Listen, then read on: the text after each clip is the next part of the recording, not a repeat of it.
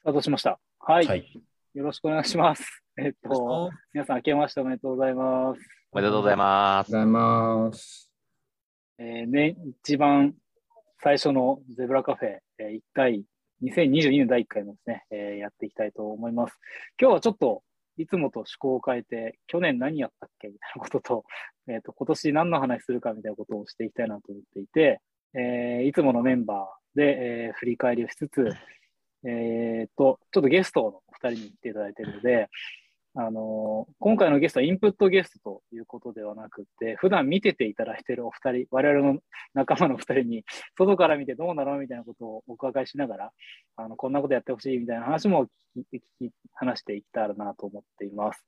もっと本当はいろんな人に、ね、意見聞きたかったんですけど、あの1時間という尺でもあるので、この2人を代表していただいてお話しいきたいと思います。えっとじゃあまずは、えっと我々のメンバーから改めましてで自己紹介を簡単にして進めていきたいと思います。えっと、じゃあ僕からいきます。改めまして、えっと、東京ゼブラズユナイトのあざかみです。えっと、全体ではマーケティングとかもやってますが、えー今回は今日、えー司会を、ファシリテーションをなんとなくさせてもらいますので、よろしくお願いします。はい。じゃあ、須山さん、田部さん、三谷君、お願いします。いや、僕からいきます。えー改めまして皆さん、東京ゼブラズユナイト須山です。去年はですね、せっかくなので去年の振り返りで今年の抱負じゃないですけど、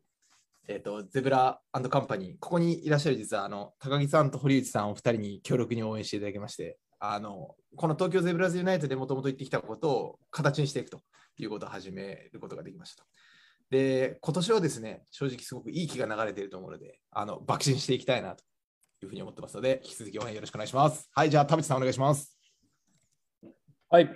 東京ゼブラズユナイトの田淵です。明けましておめでとうございます。皆さん、今年もよろしくお願いします。えーそうですね、須山さんにも言われてしまったんだけど、えー あのお二人、今日のゲストのお二人には、えー東京ゼブラズユナイトを作ってすぐ、多分結構早い段階から、あの知ってもらっていたり、応援してもらって、えーいたりして、えーいますというところが一つと、あと、まあ、ゼブラズユナイト自体も、この1年間でいろいろ東京だけじゃなくて、えーアメリカとか世界のゼブラズユナイトでもいろんな動きがあったりしましたので、まあ、東京も負けずにあのそこに一緒になってやっていってるという感じです。まあ、その辺も今日またちょっと話したらいいのかなと思ってます。よろしくお願いします。じゃあ、三谷君どうぞ。はい、三谷育也と申します。いつもこのゼブラズカフェの裏方をやらせてもらってまして、昨年ご視聴いただいた方ありがとうございます。はい。今年は厄年なので、ちょっと何か身に良くないことが起きないように気をつけながら、はい、一年過ごしていこうと思います。よろしくお願いいたします。ありがとうございます。厄年か。僕も多分そろそろ2回目の厄年になるんですけど、本当ですか？えっと じゃあおあの、ゲストのお二人も簡単にご紹介して、まあ、あの感想とかいろいろなものはまた後ほどお伺いできればと思いますが、簡単に一言でごあのご紹介いただければと。まず高木さんからご紹介できればと思いますが、あのさっき須山さんから話した通り、あのゼブランドカンパニーの方の株主でも、えーいらっしゃいますが、高木ビルと、あとバースの代表をしていらっしゃる高木さんです。今日はよろしくお願いします。はい、明けましておめでとうございます。皆さんよろしくお願いします。えっと、まあ、去年からあのゼブラの皆さんとご一緒にさせていただきまして、まあ、ゼブラ活動をですね、徐々に広げていこうということで、まあ、いろんなところに一緒に行ったりとかして、まあ、楽しくやらさせていただきました。また引き続き今年もですね、まあ、いろんなものをバースしていくためにですね、ご一緒できればなと思ってます。よろしくお願いします。ありがとうございます。はい。で、もう一方、堀内さんですね。えっ、と、ヒノキという会社で、えっと、我々のまた T- T&C の方の株主も、えーにもなっていただいてますが、えーその中で我々と一緒にあの経営支援とかもご一緒させていただいております。堀内さん、えー今日はよろしくお願いします。はい、よろしくお願いします。明けましておめでとうございます。ヒノキの堀内と申します。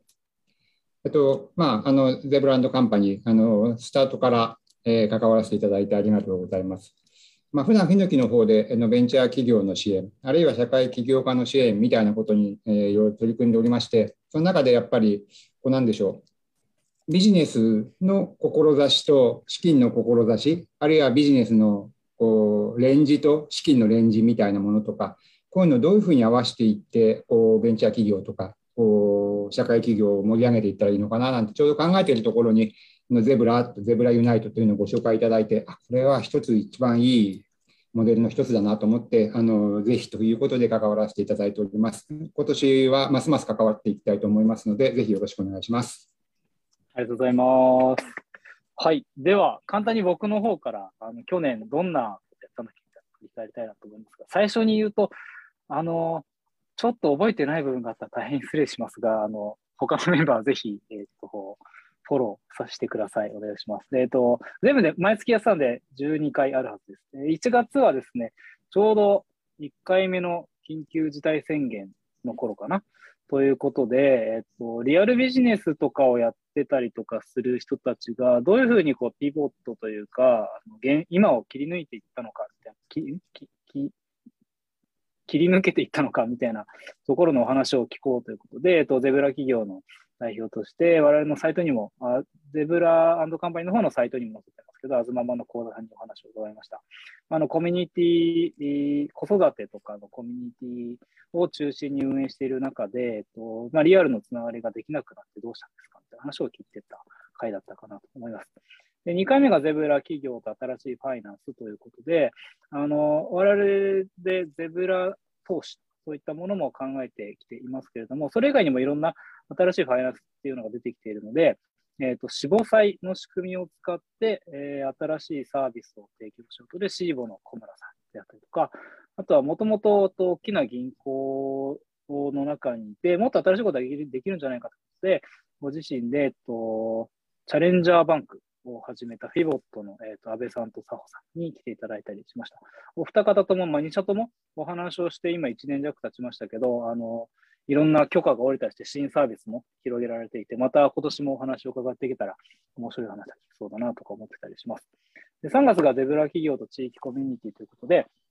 あのゼブラの考え方で結構地域とか老舗企業の方が相性がいいんじゃないかみたいな話の中で、えっ、ー、と山島根県の、えーと、大森町、えーと、石見銀山で根を張りながら、その暮らしの仕方を、えーと、アパレルとかいろんなもので、えー、と生活のを届けるということをやってらっしゃる、群芸堂の松葉さんです。あれ、字が変わってない。はい、字変えたんですけど、ちょっと更新できたから。はい、大変失礼しました。えーと、昨日一緒に修正したのになぜか変わってませんが、松葉さんにお話を伺いました。やっぱりあの、地域の方と一緒に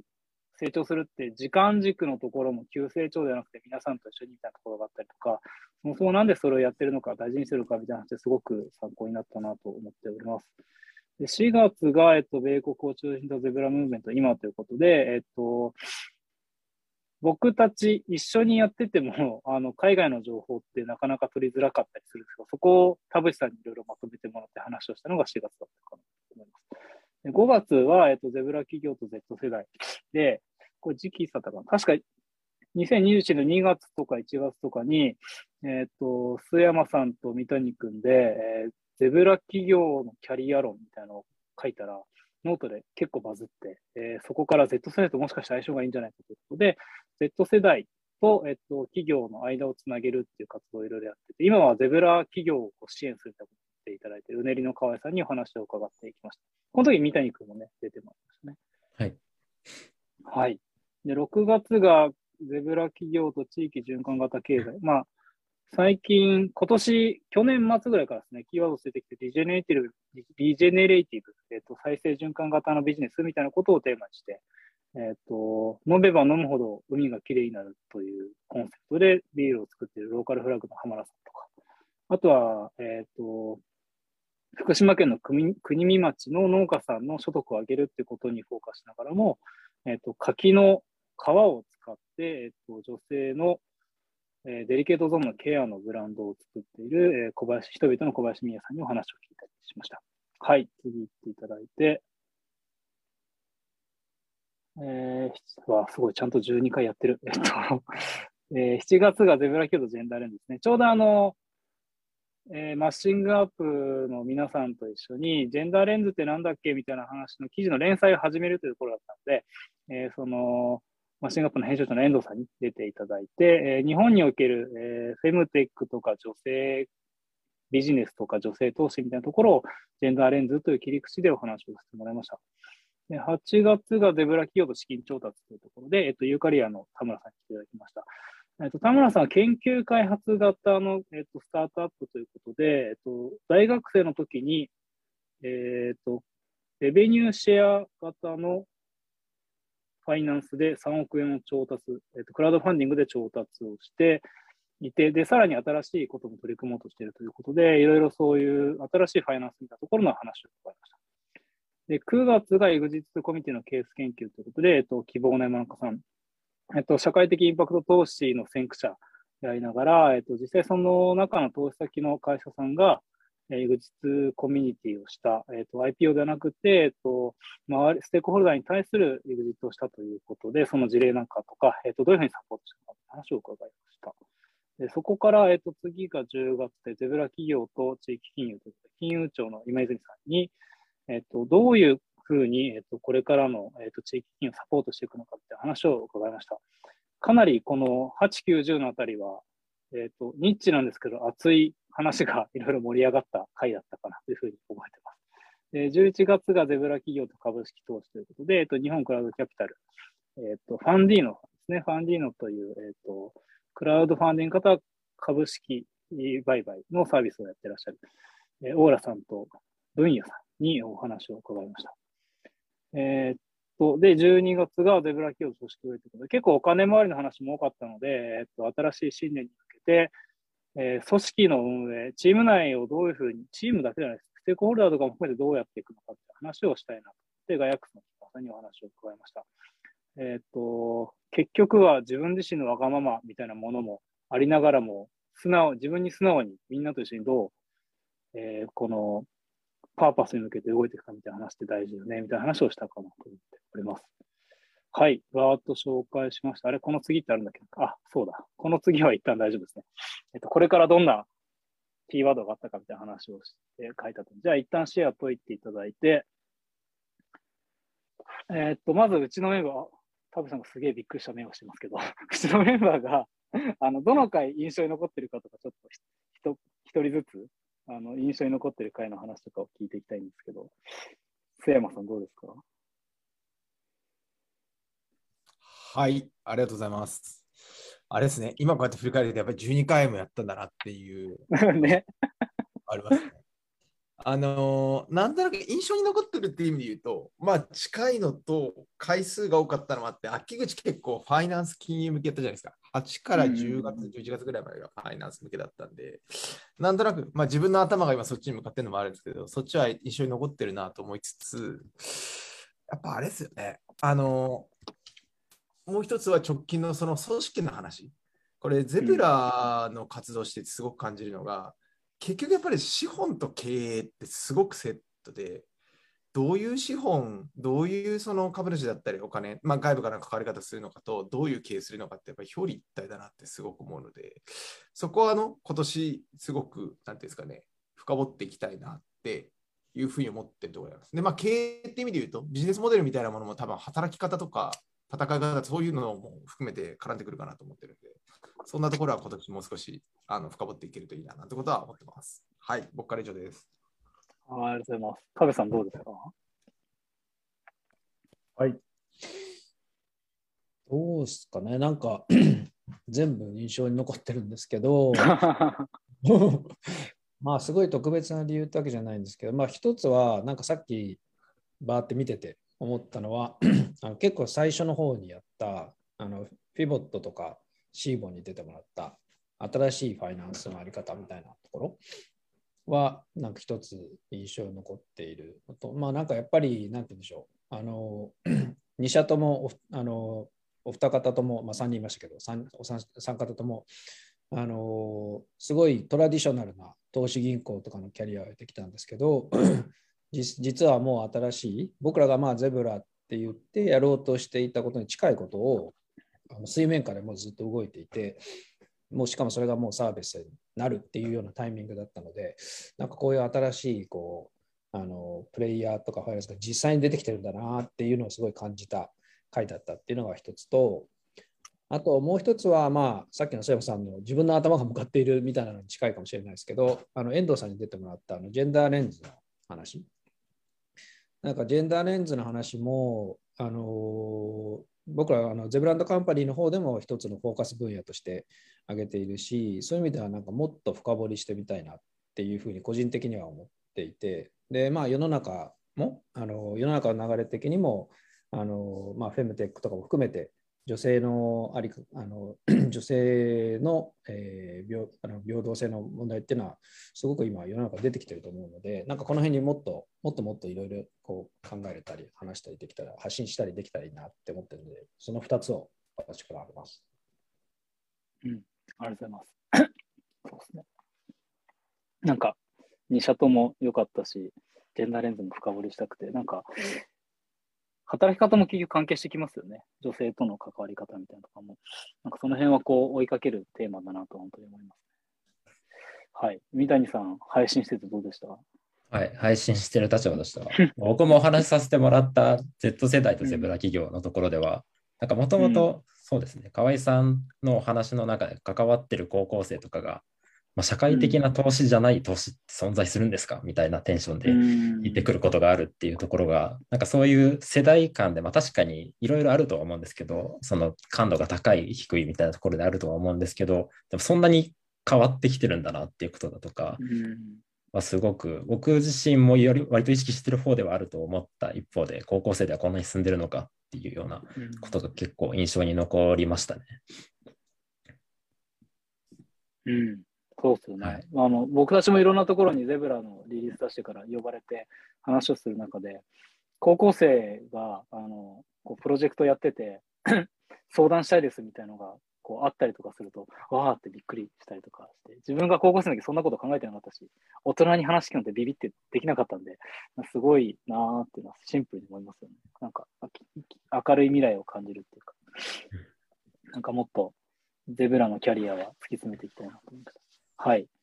なんか、ちょっと割り込んで、割り込んじゃいますけど、うん、どうぞ割り込んでください。そう、そういう夢を語るとか、その価値を語るみたいのって、本当に世代を超えてると思っていて、でより純粋にそれをこう発信できるのが、本当に若い世代だと思うし、それこそこの、あの、実は昨年、僕、小学校で SDGs と夢みたいなテーマで、ちょっとイベントをやってきたんですけど、小学生たちの純粋なパワーって、マジ半端ないんですよ。本当に半端なくて、でこれを何か世の中の力にできないかとか、それこそビジネスにどうやってつなげていくかみたいな、そういう架け橋みたいのも、まあ、すごいテーマだよなっていうのがすごく僕も個人的に感じたんですね。で、そういう人たちに、例えば、まさにゼブラ企業って何っていうのって、映像にも浮かぶし、すごくいいテーマとして投げかけられるなって、ね、すごく思いましたね、その時。イメージしやすいですよね、しかもね。うんシマウマってさ、みんなで身を守ってるじゃんみたいな話から、生きるためにやってるっていうことっていうか、どういうことが価値があるんだよねってことも含めて、なんかその強さみたいのをイメージしやすいじゃないですか。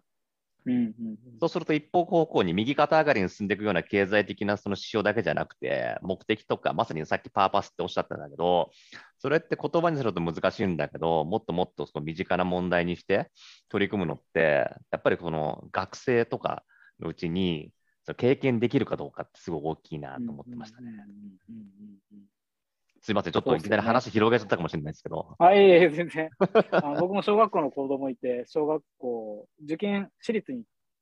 てもらってるんですけど、あの、プロジェクトベースラーニングとかを高学年でやるような時代になっててびっくりするなと思うんですけど、多分それ以上そのプロジェクトへの熱量みたいなのを高めるためのそのパーパスっていうか、なんかプロジェクトのパーパスの設計がきっと重要にこれからなってきて、まだ今はそういうプロジェクトっていうのがこう働き方じゃ新しいみたいな時代だからそこまでだと思うんですけど、今後はそういったこともあの浸透していく中で僕たちの考え方とかもあのちょっとでも関われたらいいなと思います。そうですよね。なんかスローガンとか、その目標の先にある景色みたいのを、なんかこう、イマジネーションしてもらうすごい大事だなと思ってるので、なんかそういうのって我々の世代の役割ですよね。まさに親世代というか。そうですね、うん。はい。めっちゃいいですね。ありがとうございます。じゃあ、せっかくなんで、このまま、あの、堀内さんにも、どの回が印象的だったかとか聞いてみたいんですけど、どうですか？そうですね、まあ、あのどの回もすごく良かったっていうのが、まあ、あの月並みですけど、正直な感想ですけど、まあさっきも一覧出ましたけれども、ファイナンス関係が4回くらいあって、僕の中でカウントすると。で、地域みたいにつくのが3回。プラス地域とあとコミュニティっていう感じがあと2回かな、みたいなことで、その他みたいなところで言うと、やっぱりあの、まあ、ファイナンス関係で言うと、あのユーカリアの田村さんの会が僕はすごく刺激的だった、あの資金調達みたいなところとかが、あ刺激的で、まあ、今後もちょっといろいろ考えていきたいし、あの発展していくようにできるといいなと思っている分野。それから地域でいうと、やっぱり群言堂の松葉さんの時が、まあ、あの、なんでしょう、まあ、地域一体での経営みたいなことだとか、あの、価値軸をこう変化していきましょうみたいな話とかが、すごく印象に残っていて、あの、僕もちょっと、まあ、故郷の長野県長野市、あるいは長野県みたいなところで、ちょっと、まあ、もう年齢も年齢なんで、いろいろこう貢献していく活動をやっていきたいなと、あの、思い始めて、ちょっとまあネットワーク作り始めているくらいですけれども、うん、あのやっぱりこう確率的に、まあ、どこもね、あの関係人口を増やしましょうとか、なんかこうワーケーションみたいな、どこも同じようなことをやっているような気もしなくもなくて、まあ、そういう中で、あの地域を活性化するのっていうのはどういうことなのかなって考えている中で、ああいう話を聞けたので、あのすごく刺激的でよかったですね。うん。なんだろう。まあ一番最近のガイアックスの木村さんの話も、すごくガイアックスって会社面白いなっていうか、あの会社の運営をすごくロジカルに突き詰めてるなというか、こうこう考えていったらこうなるよね。やっぱり外部委託に修練するよねとかいう話も面白かったし、あとまあこれはガイアックスというよりは木村さんのあの知見だと思うんですけど、あのまあ、絆の反対っていうのは何だと思うって、ね、人に合わせることなんですよみたいな、や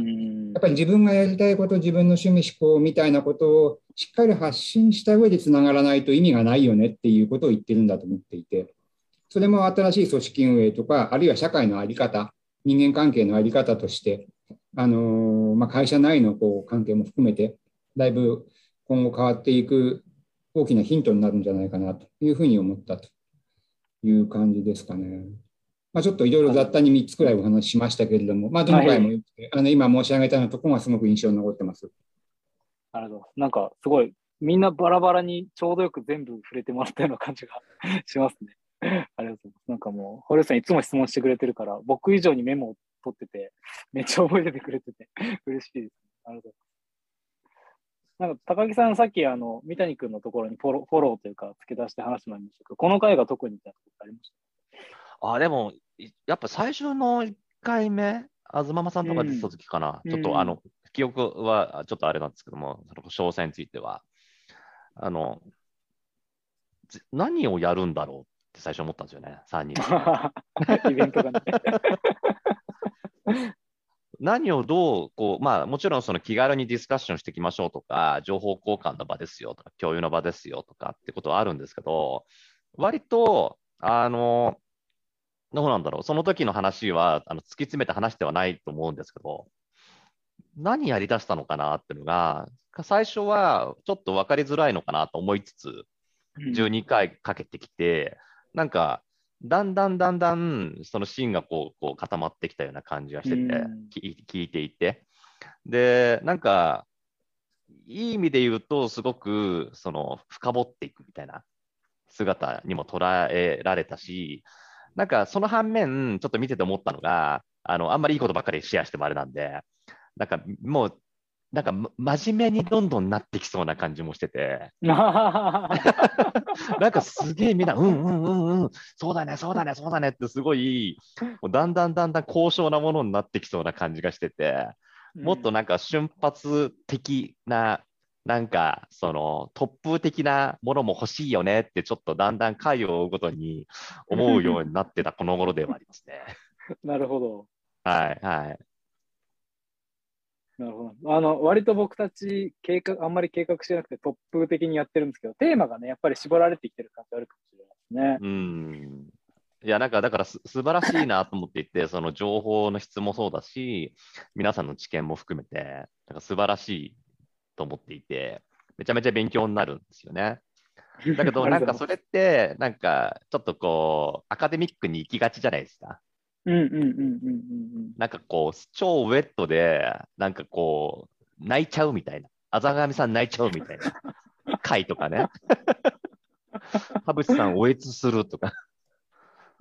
須山さん笑い止まらなくなるみたいな。うん。なんかわかんないですけど、なんかそういう回もなんかあったら面白いなぁなんて思いました。うんうんうんうん。ですね。タブさんどうですか？いやー、泣きましょうか。浅上さん泣かないといけないよ。感動をね、感動を伝えるみたいな。いや、重要ですね。うんであのーなんかこう、やっぱり常にこうバランスってやっぱ重要だと思ってるので、あのどっちかに寄りすぎ寄りすぎても、あのすごいこう極端なものになっちゃうので、なんかこう感動だけ与え続けるっていうのは難しいし、まあ、一方でその、情報質とかそっち側にこう偏りすぎると、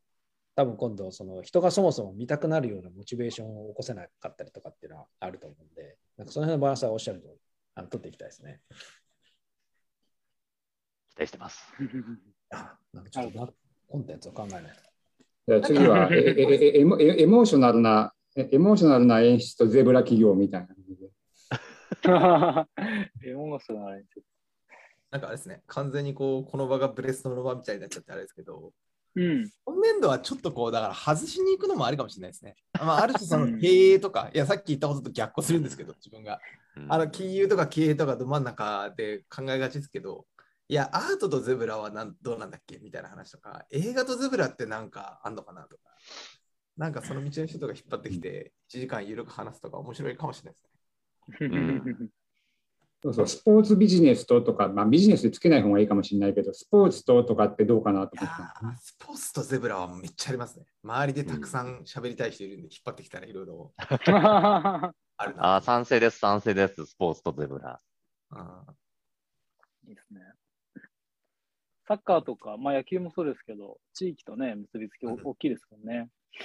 うん。最近だとバスケとかも強いし。うんうんうん。スポーツなんてまさに本当はゼブラなんですよね。っていうのはすごい難しういです。ん。これらに対してコミュニティを作って。うん。なんだろうな。あとなんでしょうね。大笑いするか。ああ、芸人呼ぶとかね。もう完全になんか 急に？若干疲れてこうなんか頭があれしてるかもしれないけど、大笑いするっていうところからこううん。連想してそういうのもなんかありなのかなって思ったりとかっていう。はい。ちょっと一旦ミュートにします。一旦見るあの全然いろんな割り込んでいただいて今日はいい時間なんであれですけど。まあいつもそうですけど。でみたいがあれしよっか、あの次、ね次、これまで考えてたなんかネタ帳みたいなのちょっと公開しようかなと思うんですけど。ネタ帳というほどかわからないですけど、こういう話がミーティングの中で出てきてますっていうのを、うんそうですね。まあ、割とまだ真面目ですよね。あの、キャリアとゼブラ、さっきの Z 世代みたいな続きもやろうかとか、あとゼブラ企業と契約。あの、僕たちのその、投資してられたのもちょっと普通とは違う関係性みたいな気づいたと思って、契約と関係性って結構結びつきが強いので、なんかそうやって話もあるよねとか。あとゼブラと契約、さっきの体育さん言っていただいたみたいに、こう、今、いろいろ相談を受けてる中、話をしてる中でも、学校で習うそういう新しい考え方と企業の今の現実がまだちょっとは狭間というか、ギャップがあるので、どうしたらブリッジになるんだっけみたいな話とか、あと、ゼーブラとセルフマネジメント、あの、ガヤックスの木村さんの話もさっき、あの、堀さんに言ってられたのもそうですけど、やっぱり自分自身と紐づいた上で周りとどう強調していくか、セルフマネジメント重要だよとか。あと、あ、なんかコメントいただきましたね。テニス大会とゼブラ、いいですね。ありがとうございます。あの、スポーツとゼブラの話に近いのかしら。えっ、と、めっちゃいいなと思います。あと、それとか、あと、ゼブラとクリエイティブっていうのは、あの、あれ、さっき須山さんがなんか近しいこと言ってた、ああとか、とかもそうですけど、結構やっぱ人に伝える、まあさっきの感動とかお笑いも近いと思うんですけど、ただ真面目に伝えるだけじゃないかなと思う。なんかそういった話もあるよねとか。で、あとはテクノロジー系でゼブラとブロックチェーン。あの、ゼブラの関係性、フラットの関係性って最近で言うと、何でしたっけ ?DAC、DOA、あ、なんだっけ？分散型。DAO だ、DAO。えっ、と、分散型組織とかの考えにも結構近いので、まあ、それの第一歩目が、ゼブラ経営みたいなことなんじゃないかなって話もあったりとか、あと、マース、その地域と,、えー、とテクノロジーみたいな中で、人が減っていく中でマースって結構重要なポイントだと思うので、そういう話とか、あとはオープンイノベーションですね。あの企業間でのフラットな関係性ってなんだっけ？なんか多分そんな話とかも出てくるのかな、みたいな話はしてました。という上で、なんかこんなネタ帳もやりつつ、皆さん見てて、こういうのもいいんじゃないとかあれば、ぜひ、あの、もう、ゼブの文脈関係なくこれ聞いてみたいんだみたいなことでもいいので、言ってもらえるといいヒントになるかなとか思ったりしてますが。堀内さんいかがですか？まあ、真面目路線で言うと、ちょっと思ってたのが、まあ、産学連携とか、あと、まあ、教育の延長なのかもしれないけど、とか、まあ、その産学連携に絡んで、まあ、ディープテック、ハードテックみたいなところとか、そういうのもいいかなと思ってました。で、スポーツはまあさっきよね、あとまあ農業とか。まあ、領域だけ並べてもしょうがないんだけど、あのでもまあ、それぞれ、あのまあ、切り口の中で、ゼブラという観点から、まあ、ゼブラ支援という観点から見た時の切り口というか、味わい方みたいなのもあるのかなと思って、うん、あのいいろいろあっていいんじゃないかなと思うんですよね。ありがとうございます。なんか味わうっていいですね。なんか一番味わっていただいてる気がする堀内さんからそういう言葉が出て嬉しいです。ありがとうございます。あの、高木さんにも聞いてみたいんですけど、なんか多分テーマっていうよりは楽しみ方、面白くするにはどうすればいいかみたいな高木さんからアドバイスいただけると嬉しいなと思うんですけど、どうですか？ああ、もうあえてのゼブラとユニコーンとか。うん、ああ、いいですよね、うん。それね、思いました。ゼブラとユニコーンあれですよね。やっぱり、その、か価値、その、どっちがいい悪いじゃないじゃないですか。うんうんうんうん。やっぱりその競争している、共生している社会の中でそれぞれの価値観があって、でもそこがどこかでつながっていくよねっていうことがやっぱ社会の価値だと思うので、なんかそのゼブラじゃないからどうってことじゃない形で、何かその違う領域だったりとか価値観の人たちとこう対話していくとかっていうのが、ゼブラらしいかなって気がしますよね。うんうんうんうんうんうん。ありがとうございます。ゼブラってね、ユニコーンと対比で出てきたんですけど、僕たちもいろんなところ説明するのは、なんか対立対立構造じゃないよねって話はしますし、うん、なんかね、スタートアップ、ユニコーンの人方々も結構社会的課題解決をするかっていうのはメインの話として語り始めてる方も多く出てきてるかなと。本当に対立構造じゃなくなってるなと。そうですよね。うん、同じフィールドに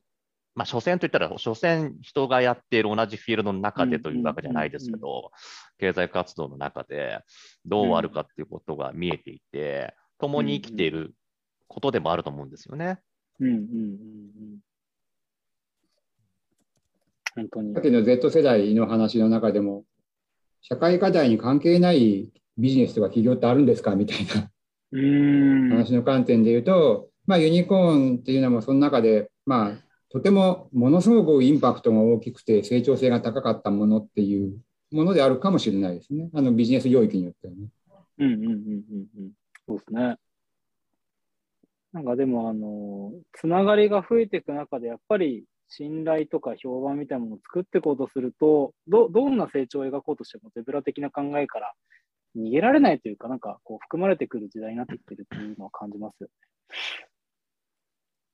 なるほど。なんかお二人の意見とかも聞きながら、うちのメンバー、なんか、こんなの思いついたとかありますか？三谷君どうですか？こんなの思いついたですか？思いついた。え、なんかこ、この、ここに書いてあること見て、なんかこの方向性はい。そうですね。でも結構、ブロックチェーンみたいなことは、もともと EXIT というコミュニティを提唱してた、なんかそのネイサン・シュナイダーさんっていう教授さんも、もともとそういう EXIT コミュニティの一つの方法として、会社の資産トークン化するっていうことが一つ手段としてあるよねみたいなことをその論文の中とかで話してたりとかするので、結構そのデジタルテクノロジーっていうものとゼブラっていうものが割とかけ離れてるような印象っていうのはあるかもしれないですけど、まあ、実はなんかそういったつながり方もあるよねっていうところは、先ほどの話じゃないですけど、そういうテクノロジーのスタートアップっていうところとなんかゼブラの架け橋的なところになるんじゃないかなっていうふうに、個人的には思ってるので、そういうところを話していけるといいかなっていうふうに思いました。うんうんうんうん。いいですね。そう。僕たちもなんかね、ローテクな感じがしたけど、テクノロジーめっちゃ重要だと思ってて、うん。うんいいですね。田淵さん、あの、世界のゼブラコミュニティの中も含めて、はい。どんなトレンドがあって、今年僕たち何話していけばいいとかあります？すげえでかい振り方しますけど。いやいやいやいや、あのまさに今何をか考えたかっていうのをそのまま話すと、そのいろんん要素を交えながらか考えてて、今話したその、うん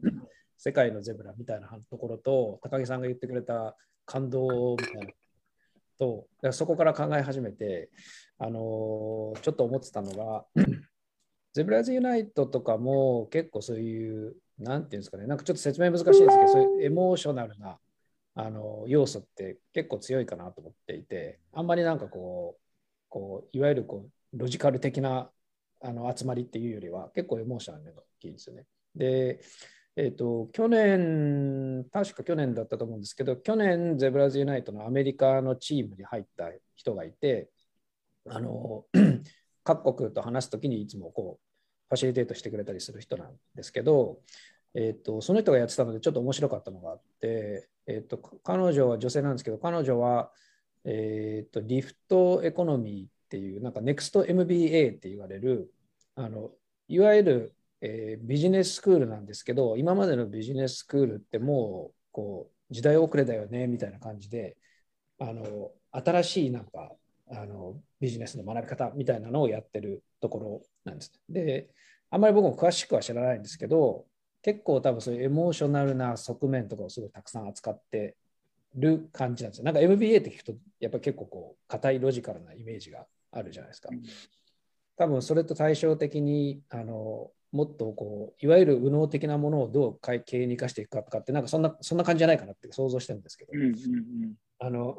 まあそういうそういう人が入ってきたりして、あのそんな話もあったりするなって今考えててで、えっと、対照的にって言ったのは高木さんでしたっけ？あの堀内さんでしたっけ？あのなんか対照的にって言ったからなんかそういうのでそういう新しいやり方みたいな、例えばその人にゼブラズユナイトの人に来てもらって、一方でなんかすごいオールドスクール的なビジネススクール卒業生、まあ、私もビジネススクール行ったんですけど、あのみたいな、なんか対象させて、あのまあ、対象っていうか、その敵対っていう意味ではなくて、あのビジネススクールとかもいろいろ今変わろうとしていってる部分があると思うので、なんかそういうのを話したらいいのかなとか、っていう今みんなが話してた要素要素をなんか一つずつこうなんかつなげていくところ 今考えながらちょっとあ考えてましたっていう。まあ、そうするとこの中で言うと一応テーマとしてはまあ学校だからゼブラと教育みたいなところにもつながってくるんですけどようなことをちょっと今つらつらっと考えてました。うんうんうん それ面白いですよね。その海外のその、まあ、教育なのかわかん MBA なのかわかんないですけど、っていうところでもそのロロジ、ロジカルシンキングだけではなくて、もうちょっと人との関係性、システム思考に近いのか、デザイン思考に近いのかちょっとわかんないですけど、なんか人の感情、自分も含めて他の人、関わる人の感情もこう設計しよう、あのこう大事にしようみたいなことになってきてるって面白いですね。すごいゼブラっぽいなと思います。うん、そうですね。で、やっぱりあの、インパクトとか、社会的インパクトとか、やっぱりそういうところもすごい重視してるっぽくて、さっきのうんうんうんうん。ホームページとか見てると、ケーススタディとかは結構そういうあの会社のケーススタディとかいっぱい出てくるんですよ。でどっかでつながってるのかなっていう気はやっぱりしますね。確かに。なんかそうやって聞いてて、須山さんどうですか？あれっすよね。なんか、あ、やばい、何言おうとしたか忘れた。やっぱり、今完全に飛んだな。あー、わかった。あの、若干全然違う話していいですか？違う話すると、もちろんもちろんもちろん。うん。なんかこう、エンターテインメントってすっごい重要だと思っててですね。うんうん、こんなこと言うと怒られるかもしれないですけど、僕は結構仕事は半分エンターテインメントだと思ってやってるタイプなので、うんうんうん。大変なことたくさんあるんですけど、まあ、とはいえやっぱりこう学びが楽しい、まあ、学びもそうですね。学んでいくことが楽しいしやっていくことが楽しいし、うんうん。これねついもうね全然覚えてない。昨日か一昨日も誰か3日目から誰かと話したんだけど誰と話したか覚えてないですけど前職でもまさにそんな話をしてて新規事業開発とかってやっぱ楽しいよねと。世の中のことがこう分かっていって手触り感を持ってかつそれが変えれていくっていうことがすごく楽しくてななんとなくそれってあのこれは僕がやってるからだけかもしれないですけどすごくゼブラと親和的なような気もしててまあ働く人にとっても楽しいしまあ僕らも優しく使うから楽しい社会がいいよねって言ってるのもそうですしなんか高木さんがミュート外したね多分言いたいことがたくさんあるんじゃないかなと思って ますけどそうそういうのってあるんじゃないかなと思うんですよね。めちゃめちゃ共感しますね、それは。本当に。やっぱり、その、ビジネスとか経営とかもそうかもしれませんけども、なんか自己表現だと思うんですよね、究極。めちゃめちゃ自己表現で、その、僕もともとミュージシャンだったので、それよく言わせてもらうんですけど、今もう全然ギター弾いてないんですけど、でも音奏でてるよねって、あの、言われたいんですよね。不動産事業で 音音か音が聞こえてくるよみたいなことは言われたいんですよね。そのぐらい自分で表現して、発信して、自分の思ってることを伝えて、で、それがビジネスになっていくっていうのが、やっぱすごく楽しい。となると、なんかその、えーオンステージにいるような感覚が、その、まあ、経営なのか、あその仕事っていう言い方しちゃうと、ちょっとまた狭まっちゃいますけども、まあ、生き方になってきますよねっていうのが、どんどんどんどんこうシンプルになっていくんですよね。うんうんうんなんかそれってやっぱりこう、まあ人生の歩み方になるので、まあそのゼブラっていうところの企業度にやっぱり行き着くのは、やっぱり生き方なんだろうなっていうのは思って僕はこう参加しさせていただいてる。うんううんん。なんかね、3人と飲んでる時ももういつもそんな話、暑苦しい話を俺してますけど。いやでも本当そうですよね。でもアーティストの人人っていうとあ言い方があれなのかもしれないですけどこうだ、誰にどう見えるかっていうところと自分が何したいかっていうところ、すごくこう、間で考えてる人たちかなと思ってて、あまあそこから学ぶのってすごく多そうですよね。うん、そうだと思います。あの、独りよがりなのか、ちゃんと伝わってるのかみたいなのもすごくありますし、それってまさにこう、あー重要な点じゃないですか。うんうんうんうん、自らが思う価値と外からの価値っていうのが、いや、いかに一致していくかみたいなことも大事でしょううんうんし、うんうんちょっと真面目に言えばそういうところが、こう、ぶれてない、軸があるみたいなところって、やっぱり、まあ、企業にとっても大事だよねっていう。なんかそういうのって、なんかこう、なんでしょうね、その、文言化できない感覚値みたいなのって、うん。どっかに残されてるような気がしていて、で、企業にもそれが必要だと思ってるんですよね。うんうんうんううん。ん、社税みたいなものって、こう、過剰書きになるわけがないじゃないですか。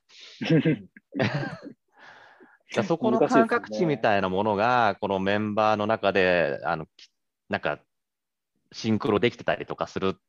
と、やっぱり強いと思いますし、うん。特にベンチャー企業なんかのその支援をまあ我々もさせていただいている中で、やっぱりそういうものが強さにもなるし、脆さにもなるしみたいなのが、うん。両面性があって、でもそういったものをじゃあどうやって支援していこうかって、あ多分堀内さんも日々お考えられてると思うんですけども、やっぱそういうところがそのカルチャー作りだったりとか、コミュニティ作りだったりとか、あこういう考え方でいいんだねっていう心理的な安心感が支えてたりすると思うんですよね。なのですごく今、あのね、さっき浅上さんおっしゃったようにあの、ウェットな部分とそのロジカルな部分の融合みたいのは、まあ、すごい大事だなっていうふうにやっぱり思いますね。そうっすよね。なんか、ステークホルダーが増えれば増えるほど、このなんか論理的だけじゃないっていうか、なんか、よくわかんないけど、8時間喋ったから OK みたいな 納得感、それがウェットなのかもしれないですけど、うん。なんかそういうことってすごく大事になってくる中で、こう、人にどう思ってもらうか、うん。で、自自分もこう無理、無理じゃなくいるかみたいな、すごい大事だなと思うんですよね。ね。そんなテーマ。さっきのあの、うまくガイアックスの木村さんのところですね。うん、あ、ごめんなさい、ごめんなさい。あガイアックスの木村さんのところで、まあね、まず自分を表現しつつ、絆っていうようなこととも通じると思うんですけど、まうんあ、あの、なんでしょう。教育とも関係あるかもしれないけど、東京芸大とかの、こう、なんだ、うんと、芸祭とか見に行くと、すごいですね。あの、学生が自己表現というか、なんだろう。ちょっと、あの不適切な言い方かもしれないけども、すっぽんぽんというか、まあ、もう隠すところなく、自分が出したいものを出す、自分が表現したいものを表現している。でそれは、まあ、わがままとか自分からのこうインサイドアウトかもしれないけど、でもそれで何かを伝えようとしていて、で、それがその見る人とのコミュニケーションになっていく。って、それ当然コミュニケーションの部分も意識して自分を表現しているみたいなところだと思うんですけど、まあ、企業とか社会で言うと、ちょっと違うかもしれないけど、まあ、パーパス系的にはちゃんとポジション取っていこうねみたいなこととか、ポジションもこう乱暴にいくというよりは、やっぱり自分たちで本当にやりたいこととか考えたいことをポジションとして提示した上で、世の中とコミュニケーションをしてビジネスをしていくみたいなことに多分なってくるところと、そのやっぱりアートとか自己表現、あとま身体性みたいなところってすごくつながってるんだろうなと思っていて、そういったところがこれからの組織運営とか会社運営、まあ、ベンチャー企業特にこうね、苦しい局面も多いので、いうところに生かしていけたらいいのかななんて、まあこれ妄想ベースですけれども、まあそんなこと思ってますね。ありがとうございます。いや、めっちゃいいですね。これまで出てきなかったんですけど、その身体性も確かにすごく重要ですよね。あの、頭と心だけで言って無理して体が不調になるとかもよ くないし、なんかやってて楽しいみたいなことって結構重要で、あの、こう、大手の建設系の会社さんの、あの、ワークショップとか今やらせてもらってるんですけど、やっぱ、普段体を動かしてる人って、頭で考えるより、なんか演劇みたいな形のワークショップの方がこう、発想が湧いてきたりとかして、あの、ロジカルなことを考えるためにも体を動かすとかって結構大事だったりして、それの話とかもなんか面白いかもしれないですね。ちょっと今の話聞いてて、あの3人に、あのお三方にちょっと質問したくなったのがありまして、なんかもう本当にいろんな企業とか、いろんなチャレンジャーにあの関わってるじゃじゃないですか。うん、で、その中で、要はゼブラダントカンパニーとして、要はゼブラ肌として鳥肌が立つ瞬間ってそれぞれ何なんですか？鳥肌が立つ瞬間。これゼブラだってなるのって 教えてください、なんか。多分3人違うんじゃないかなと思ってちょっと予想してるんですけども。そうですね。なんだろうな。ちょっとあの放送事故レベルでみんな考えちゃうかもしれないんですけど。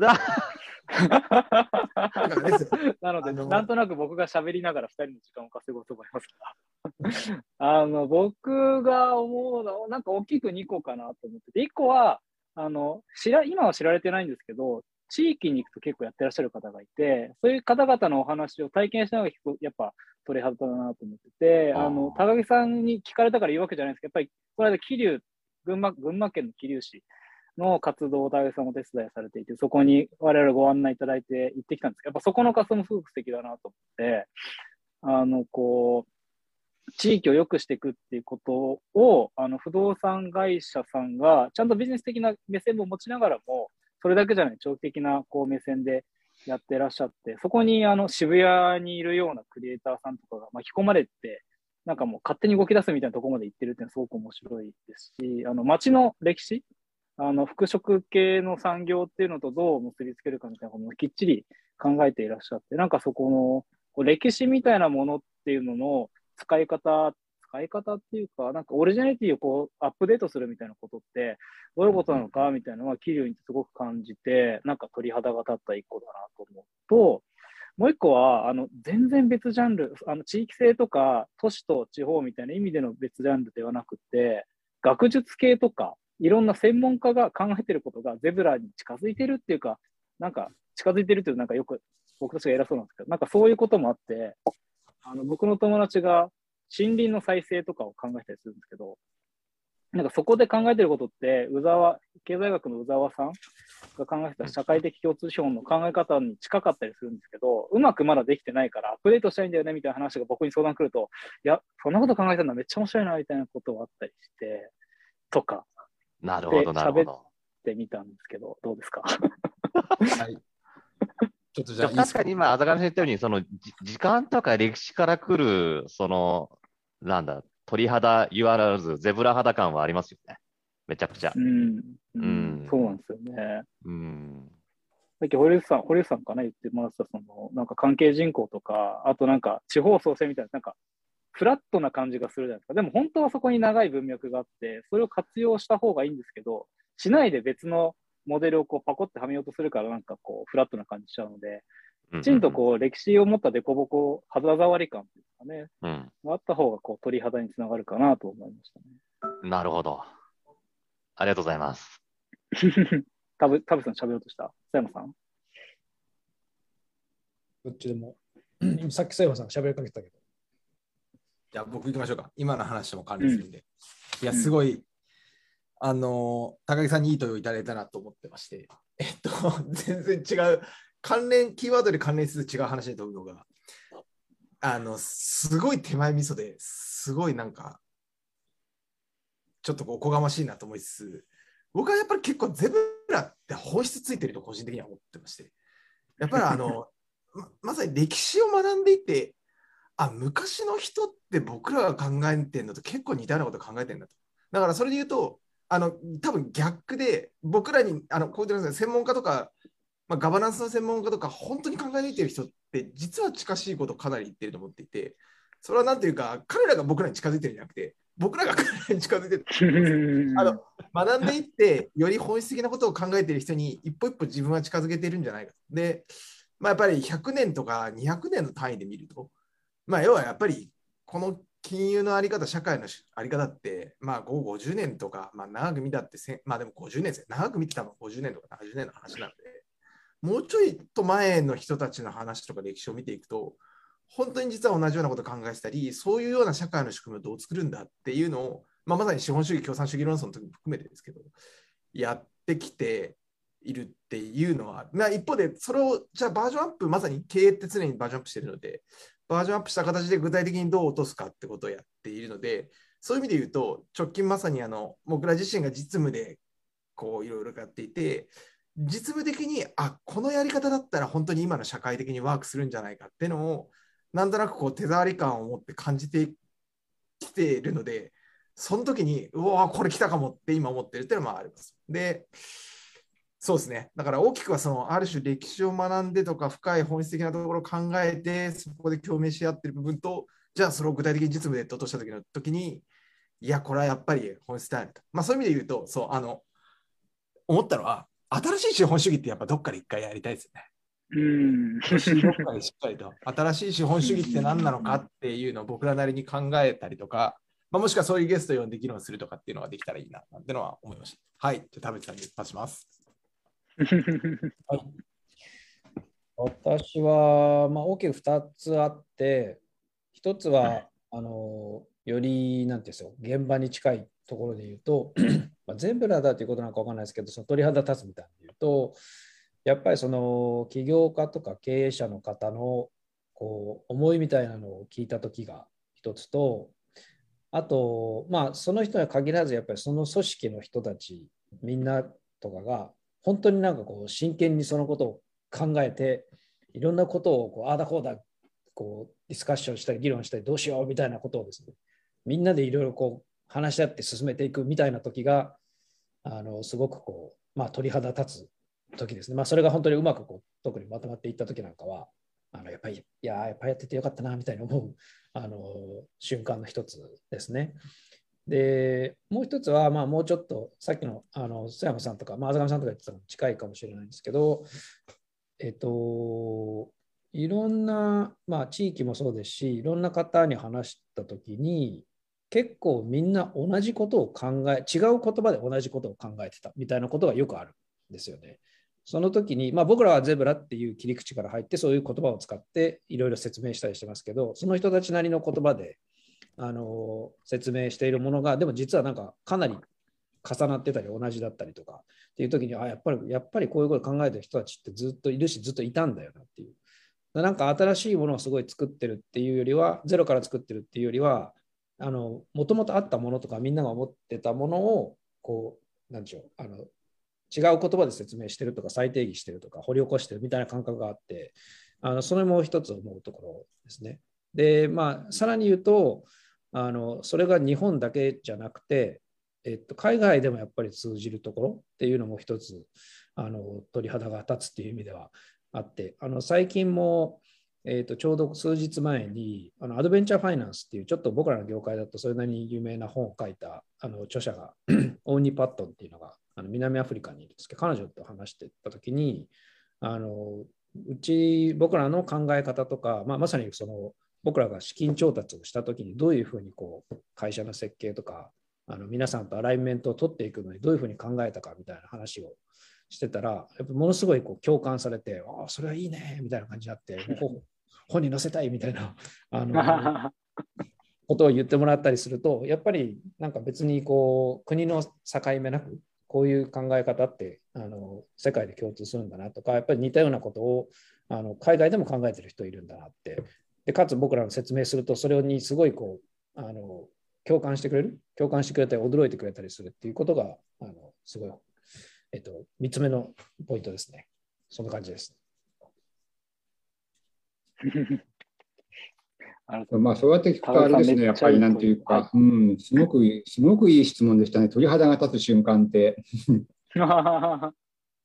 でもあれ、やっぱり皆さんの言うことを聞いてると、なんとなく人間としての原初の感覚とか身体性とか自然とか、まあ、ナチュラルみたいなところ、まあ、もともとみんな考えてたこと、感じてたこと、歴史の中で刻んできたことみたいなところに戻ってるというか、まあ、再発見してるみたいな、そういう感じはありますね、ゼブラの活動で。うんそれがやっぱりみんながいいねって思う要素なのかなってまとめようとしてるわけじゃないんですけど。あれあの最後に一言ずついただきたかったらちょうど堀さんそういう一言になったかなと思うので、このまま高木さんにも今の質問を受けても含めて最後に一言いただきたいなと思います。うん、あありがとうございます。いや、もう本当にお三方が今お話ししてくれたそのことが、あのまさにそのお三方のその思いそのままですよね。で、それがゼブラそのものだと思うんですよ。で、それをいろんな人に僕は知ってもらいたいなと思っていて、まあ、一緒に伴奏させていただいているところあるので、あの、いい質問できたなと思いました。ありがとうございます。ありがとうございます。あの間違いないですね。お二人ともあの本当にいい質問といいあのこうサポートのコメントといただいてすごくありがとうございます。じゃあうちのメンバーも最後一言お願いします。はい、じゃあ自分から。はい、いや、こうやってあれですよね。あのまあ、堀内さん、高木さんともお話できる機会があってすごく嬉しいなと思いますし、やっぱこうやって普段見ていただいている方からフィードバックいただきながら、あだよね、こうだよねって話せる機会すごくいいなと思いまして、今後もなんかあある種定期的に年一じゃなくてもうちょっと頻度高くてもいいかもしれないですし、あのゲストなんかも一人二人、ゲストの他に、なんですかね、コメンテーターとか、あの学会とかだとやりますよね。発表者がいて、あのそれに対して質問する人みたいなのがいたりするので、そういうような感じでこう、僕ら以外にもこう一人、そういう立ち位置の人呼んでも面白そうだなというふうに思いました。はい、今日もありがとうございました。ありがとうございます。はい、じゃあ、三谷君の方が喋りやすいかな？順番で。はい、わかりました。ありがとうございます。と途中で高木さんがその演奏してるっていう話をしてて、なんかそこで Z 世代とゼブラ企業の中でも結構自己表現起点で起業してる人多いみたいな話があったんですけど、なんかそこがそのお話の中で自分が表現するだけじゃなくてそれをどう受け入れるかっていうところを高木さんがおっしゃってて、なんかそこが多分なんかそこが自己表現だけじゃなくてゼブラっていうビジネスに変わる瞬間なんじゃないかなっていうふうに思ったので、なんかそこをなんかすごい抽象的ではあるんですけど、僕の中でまとまっているものは、ただなんかそこをどんどんなんか広げていけるといいなっていうふうに突き詰めていけるといいと思いました。ありがとうございます。今年度よろしくお願いします。えっと、まあ、そんなみたいさんユニコーンに4月から行かれるわけですけども。ユニコーン、ユニコーンって言ってるだけで。冗談ですね。はい。ね、続きあの、この活動はサポートしてもらいたいと思って、よろしくお願いします。お願いします。はい、じゃあ、田口さんどうぞ。はい、えー、もう時間もあれなんで、まあ、ちょっと須山さんとかおっちゃいますけど、なんかあのいつも僕らってこうどっちかっていうと質問する係が多いと思うんですけど、なんか質問されるのは結構いいなと思いました。自分たちの枠をやっぱり超えた考え方とかアイデアとか出てくるし、あのまあ、質問だけじゃなくて、そのインプットっていう意味で、あの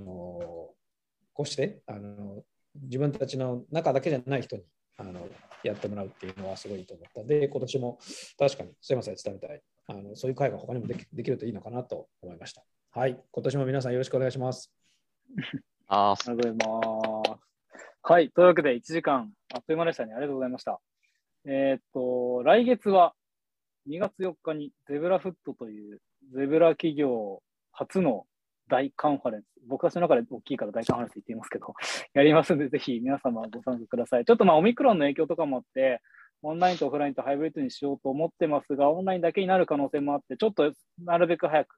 えー、と決断をして、皆さんにお知らせしたいなと思ってますが、あの開催自体はして、それこそ途中でこの対比って言ってましたけど、ディスタンスっていうテーマで、一見遠いけど実は考え方近いような、もしくは近く見えるけどもしかしたら遠いかもしれないみたいなことを描きながらゼブラ企業ってどうなんだっけみたいな話を、ちょうど今日出たように経営とかファイナンスとかクリエイティブとか、あと視点、物の見方とか、そういったことで話をしていきたいなと思っております。ぜひご参加ください。というわけで、えー、とごご参加いただいた田上さん、堀内さん、ありがとうございました。皆さん今年もよろしくお願いします。ありがとうございました。ありがとうございました。